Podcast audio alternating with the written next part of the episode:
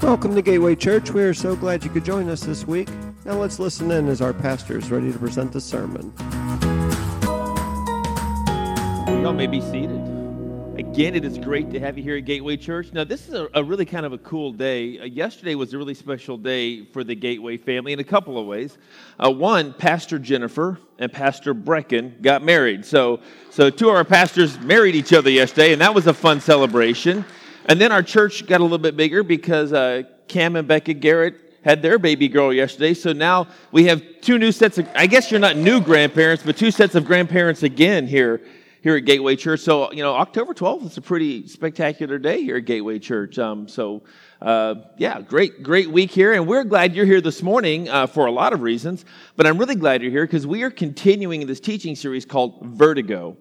And in this series, we are looking at the fact that in our world, if we follow what culture, if we follow what society, what the people around us are saying or doing, um, life can be really frustrating. I mean, you're supposed to pursue with everything you have to achieve certain goals. You're supposed to work hard. You're supposed to do all the right things to get all the right toys, to have all the right positions and privilege. I mean, we, we, you know, work hard, get ahead, chase the American dream. Only most Americans are discovering that the American dream is a lie, and, and it ends up pretty hollow.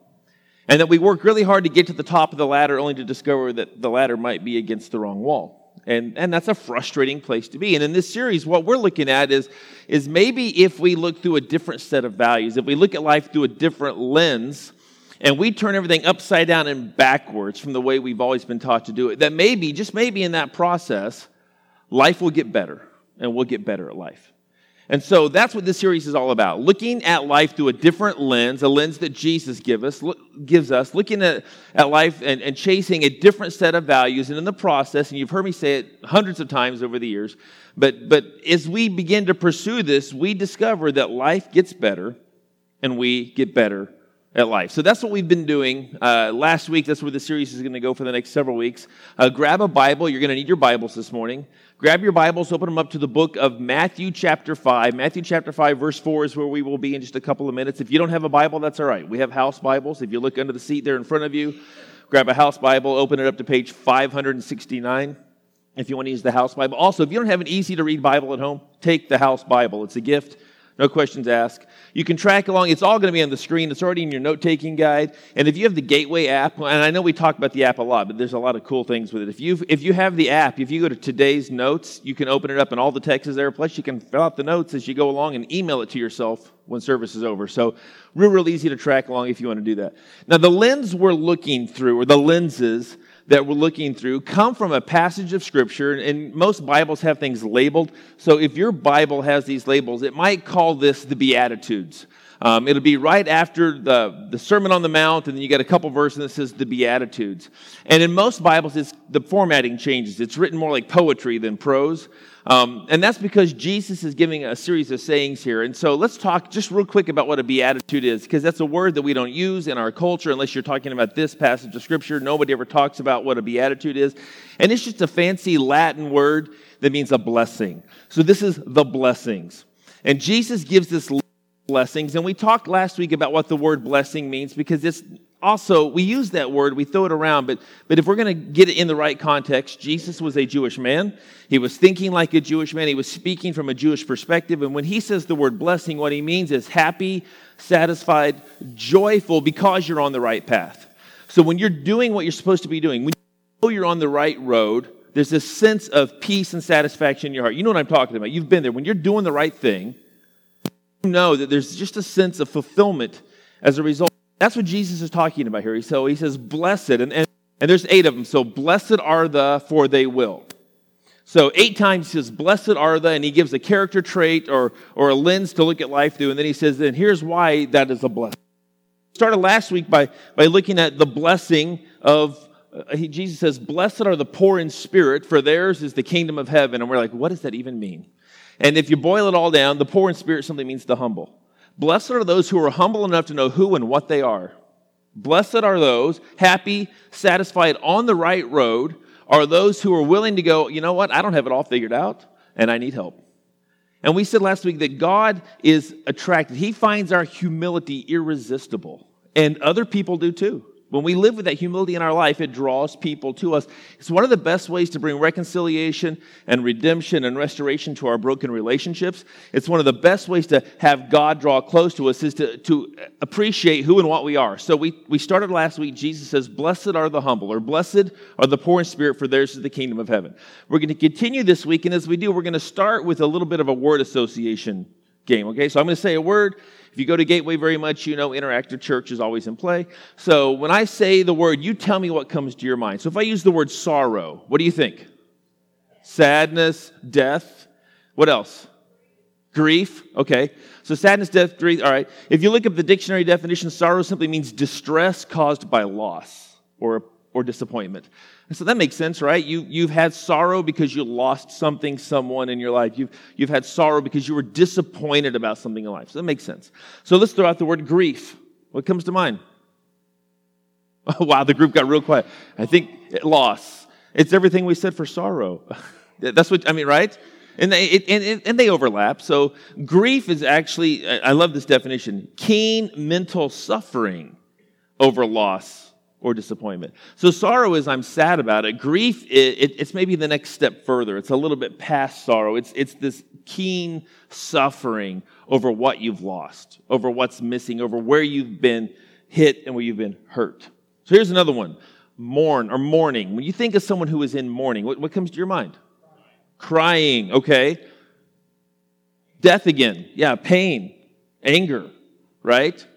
We have these, these emotions that are now expressed. So when we have sorrow, we have grief, mourning is how those are expressed. We pour out our, people can see it. You know somebody who is mourning. You, you can usually see someone who is mourning. It's, I mean, sometimes they, they keep it bottled up, but usually when someone's going through grief, you can see that mourning process happening. So we got sorrow, we got grief, we got mourning. And here's another one jealousy. What'd you say? Fear, huh? Envy. That's the next one on my list, Nick. Nick's getting ahead of me here. So, somebody said something. What did when you hear jealousy? What? Anybody? Okay, envy. What comes to your mind when you hear the word envy? Desire, Desire wanting something. Okay. So here's the thing. At first glance, sorrow, grief, and mourning, they make sense to cluster those three together, right? Jealousy and envy don't necessarily fit in that list because uh, I saw the look in some of your faces. You were like, I don't get it. Here's the list and this other list, but so here, here's what we need to know. And most people don't think about this.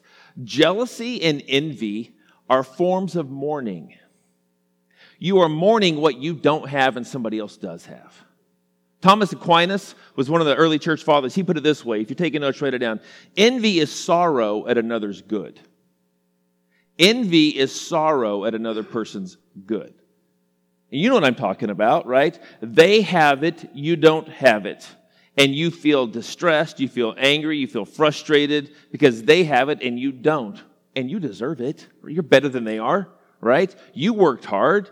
They've got it, you, you want it. And, and so what happens is we mourn, if you will. We have this sorrow because they have something that feels like it's lacking in my life. I would say that jealousy and envy are, are founded in scarcity in other words, jealousy and envy can only see what I don't have. And what happens is when, when jealousy and envy are present, I don't realize what I do have because I'm only focused on what I don't have. I don't realize the blessings. I don't realize the good. I don't realize the extra that I might have because all I can see is what I don't have. And to make it worse, you do have it. And then we get a little upset about that, don't we? Now, we all want to say we don't wrestle with envy. But the truth is, every one of us in this room wrestles with envy. Your pastor is no exception. Several years ago, when things weren't so rosy at Gateway Church, when we were having a really tough time, things were going bad. Every week there were less people here. Was, it was just a mess. And for those of you who were kind of on the inside of that mess, you know what I'm talking about. It was, it was a rough go around here at Gateway Church 10, 12 years ago. Um, at that same time, I had a really good friend who was pastoring a church in another, another town, another state actually. And we would call regularly to talk to each other. And his church was doing great. And so we'd get on the phone and he'd talk about people getting saved and people getting baptized and what they were doing in the community and their church was growing. And I would hang up from those phone calls angry. Angry at him. Well, this isn't right. Why, why is his church growing? I'm a better pastor than he is, right? Well, why, why, why, is, why are people coming to know Jesus in his church? What's going on with our church? What's wrong here? What's, and, I would be angry at him. And if I'm going to be real honest, if you want to pull back the layers, there were days I wish, I wish something bad would happen at his church. Man, I wish he would just move somewhere else. Right? Isn't that awful? Isn't that, isn't, I mean, isn't that gross? You're like, Pastor Steve, I'm just being real. And every one of us have been there. Every one of us have been there when they were getting the promotion that I deserved.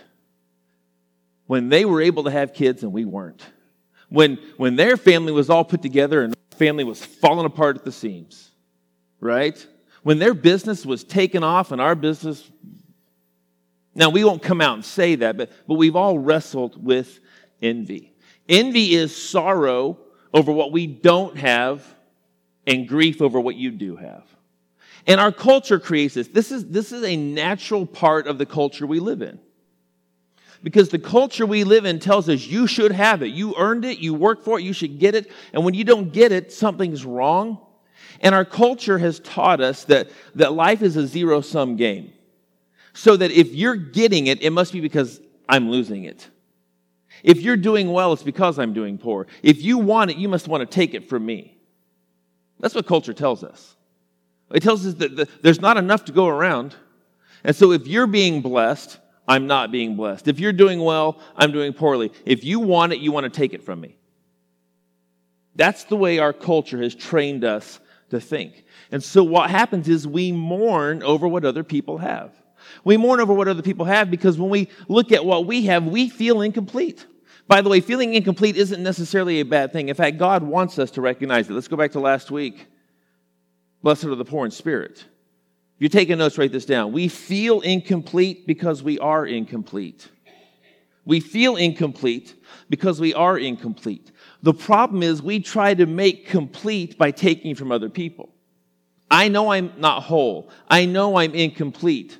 And so I try to fill up those gaps in my life by, by getting it from you. The problem is, what you have was never designed to fill up the gaps in my life. In fact, anything I can get in the world around me was never designed to fill up the gaps in my life.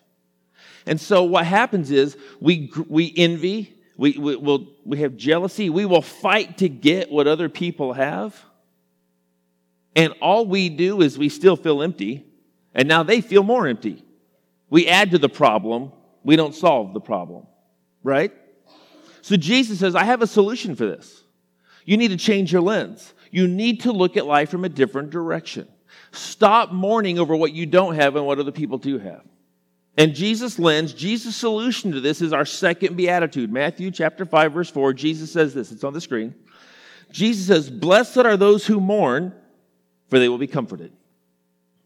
Wait a minute, time out, Pastor. A, what does that even mean? And we're going to unpack it. But B, didn't you just say the problem is that we're mourning for all the wrong stuff? Now, how can mourning be the solution to mourning? And the answer is that we're mourning for the wrong things. We're mourning, we're, we're grieving over the wrong stuff. We're grieving over what we don't have. So let's look at what Jesus is talking about here. He says, Blessed are those who mourn, which all by itself seems a little weird. Because how can you be blessed, happy, satisfied, fulfilled? On the right road by mourning. That didn't seem to make sense at all. And so let's look at what this mourning is all about. Because the question immediately pops up well, if blessed are those who mourn, then does Jesus want us to be heartbroken? Does Jesus want us to be sorrowful? Does Jesus want pain in our lives? And that's not where we're going. In fact, I, I want to take a real quick time out and say this. If your heart has been broken, the relationship fell apart. Death took somebody you loved. The doctor gave a diagnosis that absolutely is devastating. The job went away. Whatever. If your heart is broken, here's what you need to know Jesus wants to comfort you. He wants to be our source of comfort, okay? Understand that. But that is not the mourning we're talking about today. So we're going to set that aside. That is, that is true. Jesus wants to comfort us. Wherever you are hurting, Jesus, if you'll give it to him, he loves to comfort. But we're, we're going to get a little more specific today. Because we mourn over all kinds of things, right? I mean, if, if you go to church often enough, and you've heard me talk about, we should mourn over the injustices in the world. We should mourn over war, over famine, over disease, over, over children being sold into slavery, over, I mean, there, there's a whole mess in our world that should break our hearts. We should mourn over injustices. Most of us don't mourn over that enough. Most of us do mourn over the injustices that have been done to us, right? Eh, let's be honest. If somebody has wronged you, you grieve that in your own special way. But what Jesus is talking about here is different. It's very, very, very personal. Rather than mourn over the injustices done to us, what Jesus is challenging us to do here is to mourn over the injustices we have done. See, nobody wants to talk about this. Can we just go home now, Pastor Steve? right? Most of us are really good at mourning over what's happened to us. Some of us are okay at mourning what's happened in general and all the bad stuff in the world. But very few of us mourn over the injustices we have caused. And when Jesus says, blessed, satisfied, fulfilled, on the right path are those who mourn, he's talking about those of us who mourn over what we've done. When we think about wrongdoing, we naturally go to the wrongdoing done to us or the generalized wrongdoing in the world. 99 out of 100 times, we do not go to what I've done wrong. It's just not how we're wired. But when Jesus says, Blessed are those who mourn, he's talking about those who mourn for what they have done.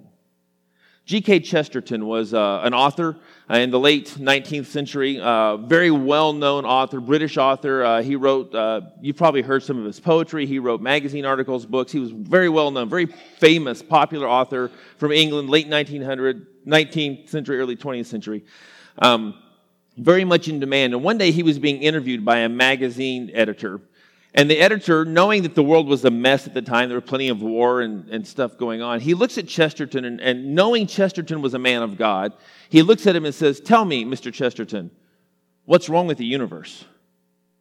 And G.K. Chesterton answered with two words I am. What's wrong with the universe? And he had one answer me. I am.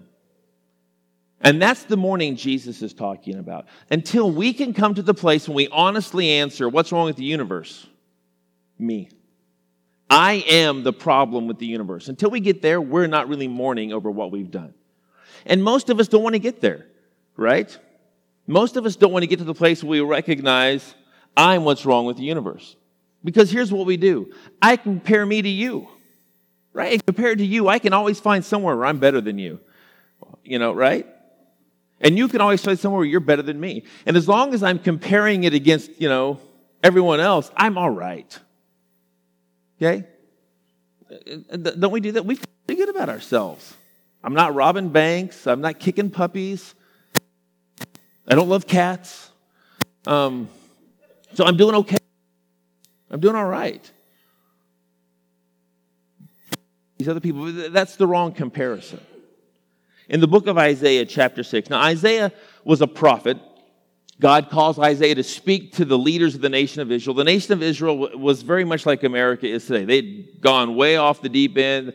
They were oppressing the poor. They were, the rich were getting richer at the expense of the poor. They were, it, was, it was a mess in their culture. Life was not valued, very similar to us. And so God calls Isaiah to go confront his culture with this truth. But before he does that, he wants to get Isaiah ready. So one day Isaiah is in the temple. He's essentially he's gone to church and he's worshiping God. And while he's worshiping God, he has this vision of God sitting on a throne. He has this vision of God, who God really is. And I love Isaiah's response. In Isaiah chapter 6, verse 5, it should be on the screen. Isaiah sees God and he says this Woe to me. In other words, oops, uh oh, oh no. I'm ruined for I'm a man of unclean lips, and I live among a people of unclean lips. My eyes have seen the King, the Lord Almighty. In other words, Isaiah compared himself to God and realized, oh. I mean, I can always compare myself to somebody worse than me. But when I see God, when I see the holiness of God, when I see the righteousness of God, the question, what's wrong with the universe, is pretty easily answered. I am. Because God loves unconditionally, and I love you if you let me have the parking place. Right? God loves unconditionally, but I love you if you don't annoy me today. God loves us unconditionally. I love you if you vote the way I vote, if you believe the same way I do on certain issues, if you right, you root for the same sports team, if you whatever, you know, as long as as long as you you know meet my criteria, I love you. But God loves us regardless. And when I stand myself up next to God, the only proper answer is, "Woe is me! I'm ruined. I'm unclean." Right? And most of us are like, "Whoa, whoa, time out, Pastor. I'm really not that bad. I, I really, I'm, I'm not all that bad." And Isaiah takes that away from us too. Several chapters later in Isaiah 64, it's on the screen, Isaiah says this All of us have become like one who was unclean, and all our righteous acts are like filthy rags. We all have shriveled up like a leaf in the wind, and like the wind, our sins sweep us away. In other words, on my best day, I'm still the problem in the universe. Now, this isn't, again, popular, this isn't fun. Nobody wants to come to church and hear this. It's like, ugh. What do we do with that? Right? Thanks for the pep talk, Pastor. Have a good week. Fortunately, that's not the end of the story. Right? Jesus says, Blessed are those who mourn, for. In other words, there's more to the story. For they will be comforted. You see, most of us don't want to admit who we are because we're afraid to come to God and admit who we are. Just like when you were a kid and you screwed up, you didn't want to come to dad and admit you screwed up right? Because you knew what was on the other side of that, didn't you? Oh, I'm going to get yelled at. I'm going to get a lecture. Maybe I'm going to get a spank, whatever it is. There's going to be, right? When you run the pickup truck into the fire hydrant, you don't want to tell dad, right? Sorry. Dad's here today. um, right? We, we don't want to do that so, because we're afraid of what will happen. But King David goes, no, no, no, no, no, there's a way to do this. See, that's actually what God wants is for you to come to Him all broken. If you remember the story of David, king of Israel, should have gone to war with his people and he doesn't, has an affair with the neighbor lady, gets her pregnant, and then tries to hide that by having her husband killed. And then a prophet comes and confronts David, and later when David looks back on this, Here's what David writes. It's a song about this. Psalm 51, David writes these words. He's talking to God. He says, You do not delight in sacrifice, I would bring it. You do not take pleasure in burnt offerings. In other words, you don't want me to go to church more often, God. You don't want me to give you more stuff. That's not what God wants. He continues in verse 70. He says, The sacrifices of God are a broken spirit. A broken and contrite heart, O God, you will not despise. In other words, when you own who you are, and you come to God, He loves that. When you realize I'm what's wrong with the universe, when you realize that I have caused pain in the lives of the people I love the most, I have caused pain in the lives of people I don't even know. I'm selfish and I'm rude sometimes, and, and I, you know, I, I envious and whatever. You, we start listing those things that we don't want to talk about in ourselves, and we bring it to God, and we, David says we're truly broken over it we're truly hurt over the hurt we've caused. He says God finds that a beautiful gift. In fact, he says this in Psalm 103. Should be on the screen. It says, When we come to him, he does not treat us as our sins deserve or repay us according to our iniquities. How many of you are happy right there? We could just stop right there. We're happy that he doesn't treat us the way we deserve. Going on, he says, For as high as the heavens are above the earth, so great is his love for those who fear him. As far as the east is from the west, so far has he removed our transgressions from us. As a father has compassion on his children, so the Lord has compassion on those who fear him. When we acknowledge who and what we are, says he doesn't treat us how we deserve. Isn't that nice to know? how, how awesome would it be to know that when you broke that relationship, you went back to the person you broke it with, they weren't going to treat you how you deserved. They were going to love you instead. How, I mean, how comforting would that be? And God, the creator of the universe, makes this promise I'm not going to give you what you deserve. What's not spoken here, what's hinted at here, is He's already given it to someone else. I'm not going to give you what you deserve because I'm a father who has compassion on you. In fact, he's going to do what Isaiah discovers in Isaiah chapter 6. Let's jump back to Isaiah for a minute. When Isaiah says, Woe is me, I'm ruined, he expects punishment, but instead the story tells us that an angel goes to the altar, it takes a coal, and he comes and he touches Isaiah's mouth with it. It's a symbol of cleansing. And, uh, and he says to Isaiah, Your guilt is taken away for, and your sin is atoned for. When we are honest about who and what we are, poor in spirit, and when it breaks our heart, and we come and we dump that brokenness out at the feet of God, He doesn't say, I told you so. Now you're in trouble. He says, Come here. Let me clean it. Let me make you that wholeness we're looking for. He says, Let me give you that wholeness. Like a child. And, and, any of you, we talked about toddlers last week. So those of you who have toddlers in your house, you know what I'm talking about when I talk when I talk about this. You have a toddler, and they probably have a favorite toy. Most toddlers have a, a toy or two that they love to death. Um, and that toy breaks. And when the toy breaks, the toddler's heart breaks. You, you remember that? And they cry and they cry and it doesn't work anymore. And, then, and, and you're like, what's all the tears about? And then you pick that toddler up and you can pat him on the back and say, it's okay. It's okay. And they feel better because mommy or daddy's holding them, patting them on the back, and they feel better. There's some comfort, but there's no wholeness because the toy's still broken. Or that stuffed animal is still at the gas station 80 miles back. All right? Or that toy is sitting on a shelf at Lowe's somewhere.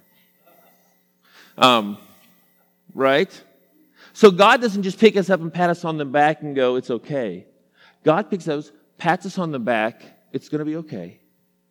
And then he fixes the toy. He drives back to the gas station. He goes back to Lowe's and he walks the aisles till he finds the missing army man that we were very attached to when we were three years old. Um, I'm just, you know, I'm just saying. Doesn't, that's what this is a picture of. This isn't a picture of a God going, you get what you deserve. This isn't a picture of God going, hey, it's okay. This is a picture of a God saying, let me comfort you and let me fix it. In fact, if you're taking notes, write this down. When I mourn my sin, God's wholeness can begin. And I know it rhymes and, and maybe that's cheesy, but if it helps you remember it, this is so crucial when I mourn my sin, when I admit who and what I am, poor in spirit, to the point that I mourn over it. I am broken for the mess I've made in other people's lives. I'm broken for the mess I've made in this world. I can honestly answer the question what's wrong with the universe? I am. And it kills me. When I mourn my sin, that's when God's wholeness, God's healing, God's forgiveness can begin in our lives. And so many of us are, are lacking that wholeness. We're longing for it. The problem is we're trying to get it through envy and jealousy. We're trying to get it from other people. If, if I could only have what you have, if I only could get what you've got. And God's like, no, no, no, no, no, no, no. If you would just let your heart break over who and what you are, I'll give you more than you ever knew you needed. I'll give you a peace and a wholeness and a holiness that can't even be described. So it's no wonder Jesus says, Blessed, happy because they're on the right road, are those who mourn, because they will be comforted. Blessed are those who recognize who and what they are and are honest with God about it. Because in that moment, He comes in and He starts to make us whole again. So, what do we do with this? What's the takeaway this morning, Pastor Steve? And this one may not be as simple as some. Sometimes it's a very simple, challenging, but simple takeaway. Today's may not be as simple. In fact, today's isn't, not only is it not simple, it's also hard. But here, here's the challenge. I would ask you whether this morning when we take communion in a few minutes, or maybe you need more time, so maybe throughout the week, I would challenge you to pray this prayer God, break my heart for who and what I am.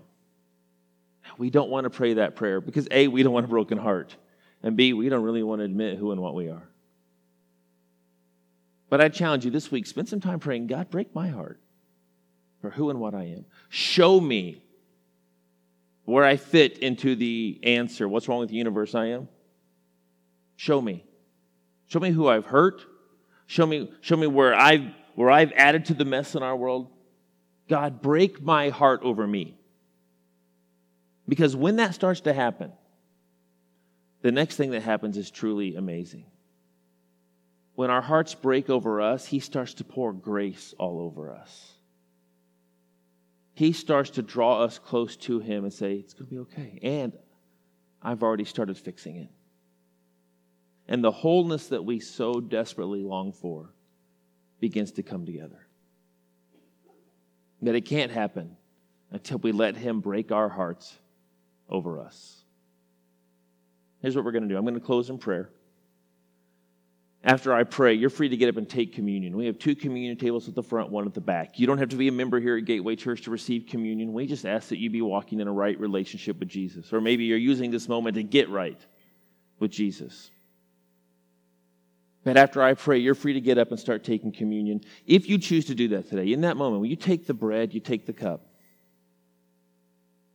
We're, we're representing the broken body and the shed blood of Jesus. Broken and shed to make whole what isn't whole. Broken and shed to fix what's wrong with the universe, which is me. Broken and shed because I am what's wrong with the universe. And if you choose to take communion this morning, would you, A, first of all, do so with just an incredibly thankful heart that He doesn't treat us as we deserve, but instead He gives us grace? And two, in that moment, would you ask Him, Father, break my heart over me? Show me who and what I am like never before so I can dump it at your feet because I know in that moment you're going to you're going to bring the comfort that I desperately need. So let me pray. And then we're going to take communion, and then Pastor Mark and the band are going to lead us in another song. Father, we come to you. And your grace is truly amazing. And we try to explain it, we try to nail it down, we try to, to define it, and the truth is, there's just no way to do that. What we know is you don't treat us the way we deserve to be treated. You don't give us what we've earned. You give us grace. And so this morning I pray that we would be willing to let you break our hearts over who and what we are.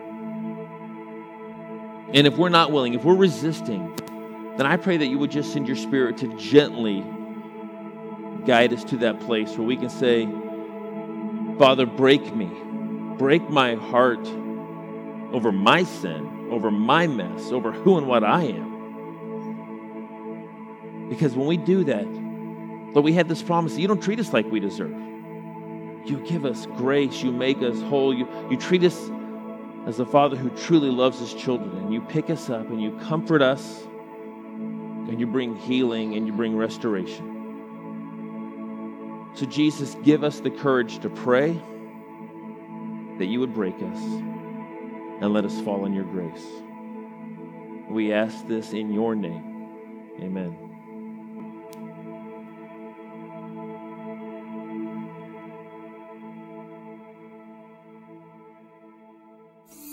Thank you for listening this week, and please join us again for next week's sermon. And in the meantime, please feel free to check out our website at mygatewaychurch.tv where you can find our email addresses and links to our social media pages. In addition, you can also download our mobile app from the Apple App Store or the Google Play Store. Just search for Gateway Church Mo. Thanks again, and God bless.